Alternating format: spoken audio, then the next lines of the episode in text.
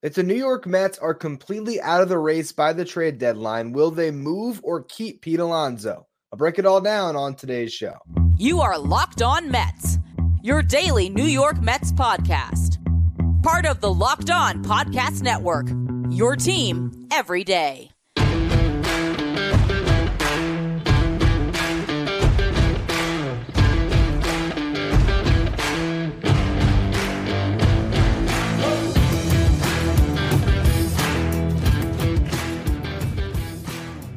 Hello to all you amazing Mets fans. You're listening to Locked On Mets, part of the Locked On Podcast Network, your team every day. Thank you for making Locked On Mets your first listen every day. Locked On Mets is free and available on all platforms, including YouTube. On the show today, what I want to do is discuss Corbin Burns getting traded and how that philosophy that the Brewers have had about dealing players before it's too late could end up affecting the Mets at the deadline this year with Pete Alonso. So in the first segment, we'll talk about Burns. The second segment, I want to talk about this idea of if the Mets are completely out of the race, would they trade Alonso at the deadline to make sure they got value? Then in the final segment, I'll still make the case for why the Mets should do everything they can to hold on to Pete long term. Before we get to any of that, though, I'm your host, Ryan Finkelstein. If you want to find any of my work, follow me on X at Finkelstein Ryan. You can also find some of my writing at JustBaseball.com, where I work as the managing editor. Today's episode is brought to you by FanDuel. Make every moment more. New customers who join today will get $200 in bonus bets if your first bet of $5 or more wins. Visit FanDuel.com/lockedon to get started. Now, I've avoided talking about Pete Alonso getting traded on this show because, for one, I don't want it to happen, and I really don't believe it's going to happen. I think the Mets are going to carry Pete Alonso into the season on this contract year. I think Alonso is going to have a great season. The Mets are going to be in the race in some capacity at the trade deadline, where they're going to ride things out knowing that worst case scenario, they'll still get a comp pick. And otherwise, they'll hope to just re-sign him in free agency. But today I want to explore what happens if this season doesn't go as planned and the Mets have an awful year. Because there was just a big trade in Major League Baseball involving David Stearns' former team that could illuminate us on his philosophy when it comes to players on expiring contracts. Of course, I'm talking about Corbin Burns getting traded from the Milwaukee Brewers to the Baltimore Orioles. Now, this is the second time in the last couple of years where the Brewers have made a trade that has made all of us sort of scratch our heads, wondering, all right, why exactly did they do this? First, it was the Josh Hader deal. And who was running the show then? It was still David Stearns. But he decided to look at the long term for the franchise. He gets Esteury Ruiz back in the deal. Then Esteury Ruiz is later flipped for William Contreras. And it ends up being a great move for the Milwaukee Brewers as they end up with a top three catcher in baseball for the last year and a half of Josh Hader. Win from the Brewers as a franchise. So now, here they are again, making a trade that surprised us. And it's not because any of us really believed that Corbin Burns was going to play the entire year with the Brewers. It's the timing of it. Because it comes right off the heels of them signing Reese Hoskins in free agency. It felt like, all right, maybe they're going to make one last push with Corbin Burns. Season goes well. They'll try to win the World Series with Burns and get their comp pick and send him off into the sunset. But no, they trade him. And they trade him for a package from the Orioles that gave them, two top 100 talents. D.L. Hall is no longer a prospect, but he certainly was a top 100 talent as a, pitcher that has nasty stuff. His worst case scenario at this point is an elite relief pitcher. His best case scenario is maybe an elite starting pitcher. So they get D.L. Hall, they get Joey Ortiz, who right now could be their starting shortstop. Ultimately, it is a trade that is for their long-term future. They also get a draft pick out of the deal, and the Brewers have drafted well. So they saw Corbin Burns. They saw the writing on the wall. So we got to get some value here. And Matt Arnold made the move and traded him. Now, I know David Stearns is no longer with the Brewers, but that does not remove him or his thinking from this trade. What I mean by that is, Matt Arnold learned at the hip of David Stearns, and I'm sure David Stearns would say, hey, they work together. It's a collaborative front office. I get it. But David Stearns is the one who built that front office in a lot of ways, sort of set the tone for how they operate and how they hope to continue to operate as they want to be the National League Tampa Bay Rays, who can find a way to turn over players and continue to be competitive year over year, despite the fact that they're not going to have the resources to spend like a big market team because they aren't one. So when you have a player that's a year or two from free agency, go out and deal him. That's why Willy Adames could be on the move. That's why Devin Williams could be on the move. And that's why next year, Freddie Peralta could be on the move. It's about capitalizing on your assets. And, you know, just like you see Jed Hoyer with the Chicago Cubs running the show after Theo Epstein left, there's still that, you know, philosophy that Theo left with Hoyer. It's the same thing with Arnold. He came in October of 2015. It's like one of the first things that David Stearns did when he, you know, took over that franchise is he hired Arnold to be, you know, his number two. And he was promoted to be the general manager in November of 2020. And then in October of 2021, he got an extension with the Brewers.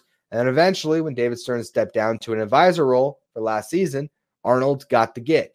So I think that the communication between those two, the relationship is probably great. I don't think there's any surprise that the first thing that, or the first trade that the Mets made was with the Brewers and Matt Arnold, as the two teams sort of met on their needs. And I would not be surprised at all if those two teams continue to trade over the coming years.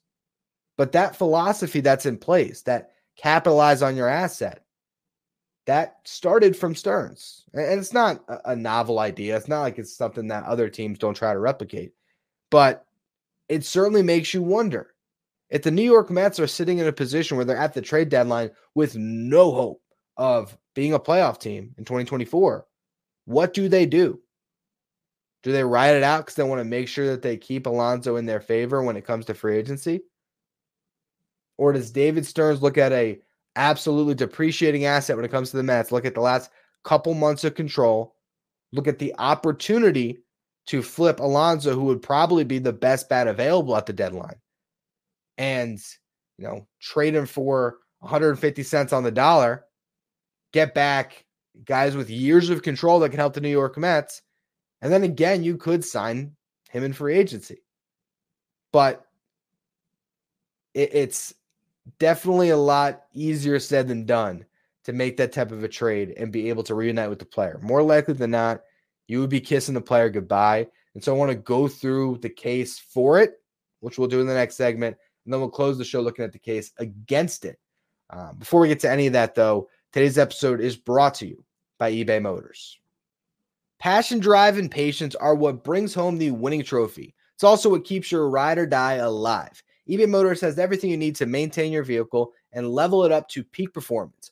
From superchargers to roof racks to exhaust kits to LED headlights and more, whether you're into speed, power, or style, eBay Motors has got you covered. With over 122 million parts for your number one ride or die, you always find exactly what you're looking for. And with eBay's guaranteed fit, your part is guaranteed to fit your ride every time or your money back. Because with eBay Motors, you're burning rubber, not cash. With all the parts you need at the prices you want, it's easy to turn your car into the MVP and bring home that win.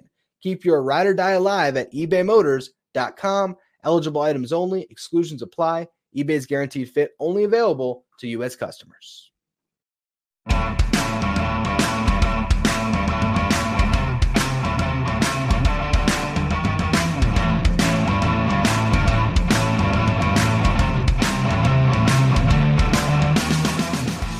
Now, in this segment, I'm going to do something I never thought I would do when it comes to Pete Alonso. I'm going to make the case why the Mets should trade him at the deadline if they're out of the race. I'm going to play devil's advocate on myself.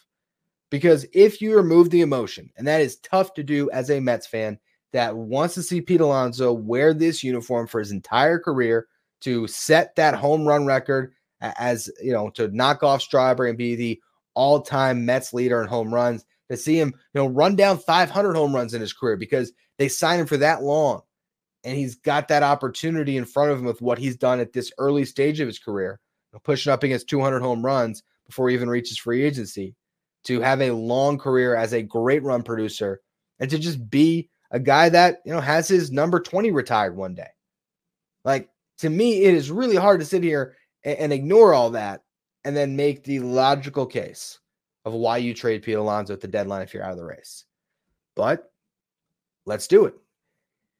If the New York Mets are sitting, you know, 6 games under way out of the wild card race. And they're trying to decide what they do. All right.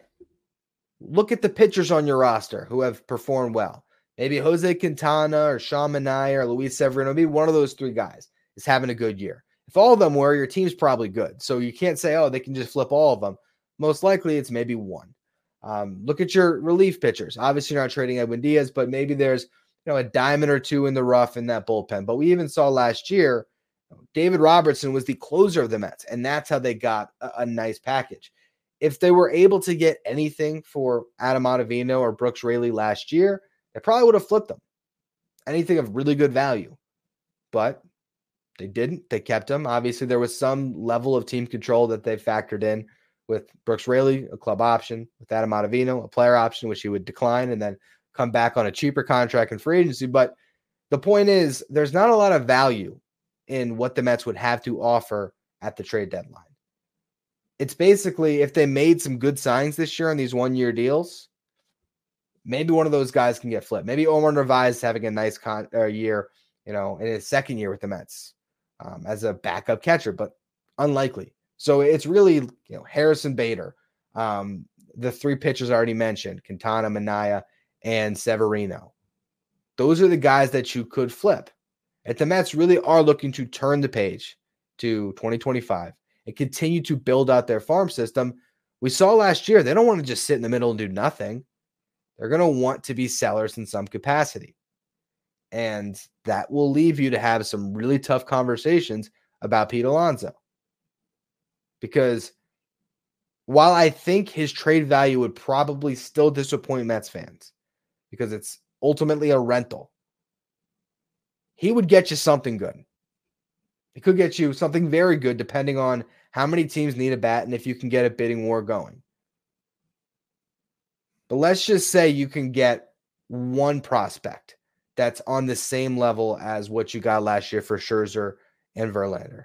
I'm not saying the Verlander deal because that was multiple user control. I'm saying like an Acuna or a Gilbert, that level of a prospect for Pete Alonso. And even better if you can get that level of a prospect that's a pitcher. You're going to have, again, some really tough conversations in that front office of what do you do? Is David Stearns going to have some emotion here?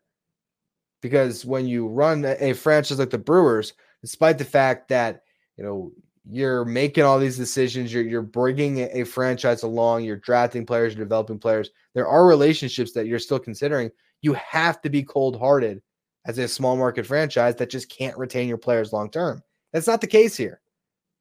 You can ride the season out. You extend the qualifying offer to Pete Alonso. That ensures you're going to get some value back from him if you don't sign him. But you just maintain a good relationship all year. Now, Pete, obviously this is your last year before free agency. We want you to have a great season. This is obviously a big opportunity for you. And the fact that we're not going to sign you to an extension right now, there's no reflection of how we feel about you.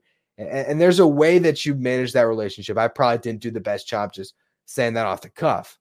But a guy like David Stearns, a front office that's in place, someone like Steve Cohen, they can keep that relationship good throughout this season. And if the Mets come up short, they can hang on to him and call him the first day of free agency and say, Pete, we want you. Don't mistake the fact that we never locked you up to that extension to make you believe that we don't want to have you long-term. You're our top priority. We understand you're going to want to meet with other teams, but please come back to us. We want to make sure that you're a New York Met for the rest of your career. And they can still get that deal done. And I think that is an option that Stearns would never have had with the Brewers that would allow him to, consider the alternative of just moving a guy before they lose him to think, all right, we're not guaranteed to lose him. But he also could look at it and say, this is our one chance to get surplus value for Pete Alonso. And we always could try to revisit signing him in free agency, which rarely happens. Aroldis Chapman, going back to the Yankees, is one example of it. But typically, if a guy leaves, they're probably not coming back, especially if you trade him in particular. But I don't know. You trade him to a good situation, to a small market team that's not going to be able to afford to keep him. Maybe it is trading him to Stearns' old Brewers if they're somehow in the hunt. They got Hoskins there, but I don't know. Maybe they need an extra DH, and they move Hoskins to DH, Pete Alonso to first, and that actually happens. And he knows that the Brewers can't retain him, and no matter how good of a time he has drinking beer in Milwaukee and hitting home runs, he's going to be able to come back to the Mets potentially. I don't know. There is that scenario, I guess, that's out there. But more likely than not, if you're trading Pete Alonso, it's accepting the fact that you really want whatever prospect that is that you'd be getting, that prospect is a lot better than the qualifying offer, and acknowledging that you're going to have to find a new first baseman long-term. And maybe the reason why you trade him is because someone like Mark Vientos has had an unbelievable season as your DH. It's one of the good things that you had going for you. Think, all right, well, we can slide Vientos into first base and pivot and move on as a franchise and try to bring another star player in free agency. If it's not Pete, maybe you really do believe you have a shot at Juan Soto, and that's the long-term vision. I really don't know, but there will be, the Mets are out of the race, a lot of dialogue going on in that front office about what to do with Pete Alonso. And that's why, as a fan, of course, you're hoping that these two sides can actually just hammer out an extension this offseason in spring training, and they can call it, and they don't have to worry about this thing, and Pete will just be a forever Met.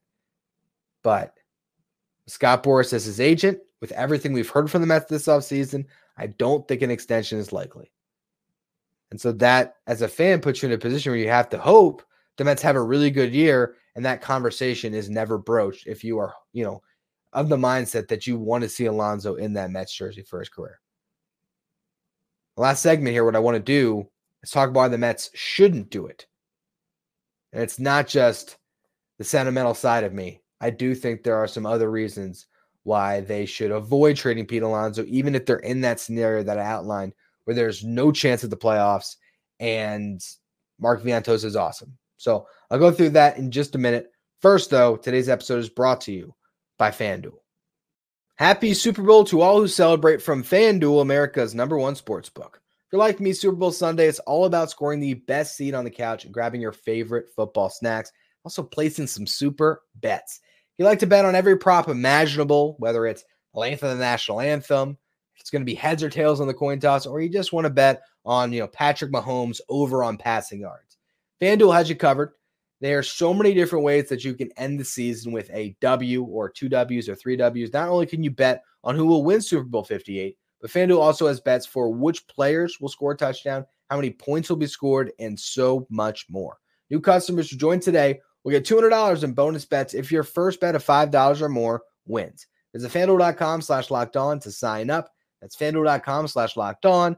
FanDuel, official partner of the NFL.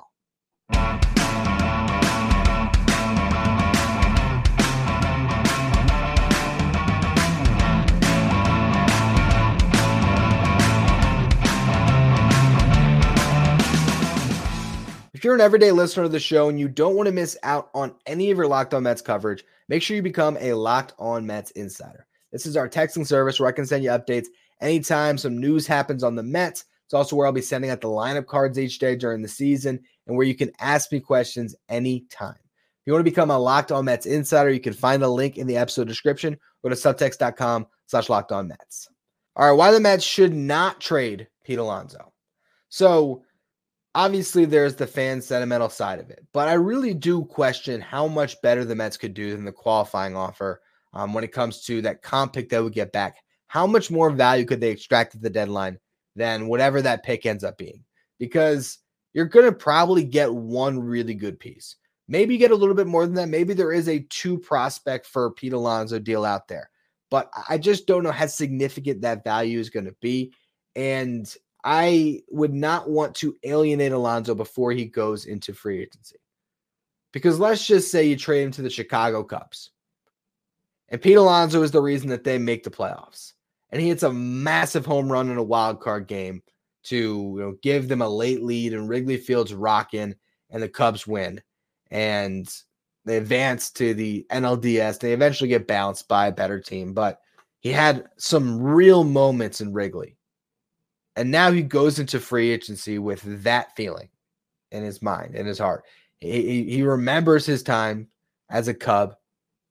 as fondly as his time as a Met. And then those are the two teams pursuing him free agency. Who is he going to choose if the offers are similar? The team that traded him or the team that traded for him? The team that never extended him or the team that traded prospects for him and wants to give him that financial commitment now? Better chance he's going to sign with the new team that he got traded to. Even beyond that, you don't want Pete Alonso to get into another organization if it's your vision to have him long-term. You just don't want to do it. You don't want to have that weird 3-month span or 2-month span, whatever it is, where Pete Alonso is wearing another jersey. And when it comes to should the Mets want Pete Alonso long-term, again, I refer you to the fact that nobody has hit more home runs or has driven in more runs than Pete Alonso since he's debuted. He is, without a doubt, a top 5, if not top 3, if not just simply the best run producer in all of baseball. The guy shows up and he puts up numbers and he plays. Even when he gets hurt, he rushes back, and maybe sometimes to his detriment, but the guy puts it all out there for his team. I look at free agency next year, and there's not a player that I want in that class outside of Juan Soto more than Pete Alonso. Signing, an Alex Bregman or Jose Altuve? For one, we don't know if those guys are going to get to free agency, and two, I don't think that moving forward, either of them is going to produce at a rate better than Pete Alonso. You know, maybe a couple of years from now, you can get Vladimir Guerrero Jr. You got his brother. You sign him. Maybe you can get Bo Bichette. There's going to be other good players that'll hit free agency in the coming years, but not a lot. We just saw Bobby Witt Jr. get a contract extension. That's the growing trend now. If you have a superstar player, you sign him, just like the Mets should have 5 years ago. But they didn't, and that puts them in this position.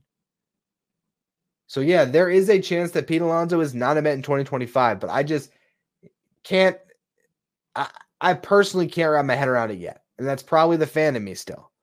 Just like I couldn't wrap my head around Jacob DeGrom not being a Met, even though the writing was on the wall, and afterwards it was like, oh, yeah, that was obvious. But when he still had that Mets uniform on and, won that playoff game in 2022 – and hit free agency, I still wholeheartedly believed that the Mets were going to sign Jacob DeGrom. You can go back and watch the old podcast for proof. Then it happened. Then they signed Justin Verlander. And I was like, oh, I get it. And then DeGrom needed Tommy John. You look back on it, you say, okay, the Mets probably made the right call through all of that. But there's still a part of me that when Jacob DeGrom comes back from Tommy John and hopefully is awesome again, that's going to be bitter about it, wishing that he was still in a Mets uniform, even with the fact that it probably wasn't the best investment. That's the type of emotional tie that a fan base has to a player that cannot be recreated. Yeah, if the Mets sign Juan Soto, of course fans are going to love him. But there's a reason why Francisco Lindor puts up good year after good year now, and there's still Mets fans who are sour on him because he's not a homegrown guy. And in a sport like baseball in particular, that means something more than probably in any other sport. That's why as Brandon Nimmo continues to produce, he's becoming more and more of a fan favorite because he has been here his entire career. I don't think that the Mets should just throw that relationship with Alonso aside by trading him at the deadline. And of course, I'd love for them to extend him, but really I'm just hoping that Alonso puts up an insane contract year and the Mets end up in the playoffs because he carried them there. And then he gets paid his due. And that's what I'll be talking about tomorrow's show. What does an insane Pete Alonso contract year look like? So we'll go through all of that tomorrow. If you don't want to miss that show and you're listening on the audio side, make sure you follow, rate, and review wherever you get your podcasts. If you are watching on YouTube, please hit that subscribe button. Trying to make a push to 8,000 subs by opening day. We're definitely gaining traction. So appreciate all of you. Hit that subscribe. Make sure you follow me on Twitter at Finkelstein Ryan. Follow the show at Locked On Mets. And now that you made it to the end of the show, head over to the first ever 24/7 streaming channel on YouTube, covering everything in the world of sports. Of course, I'm talking about Locked On Sports Today with our local experts from each team and our league-wide experts from each league. If I Locked On Sports Today, streaming 24/7 on YouTube.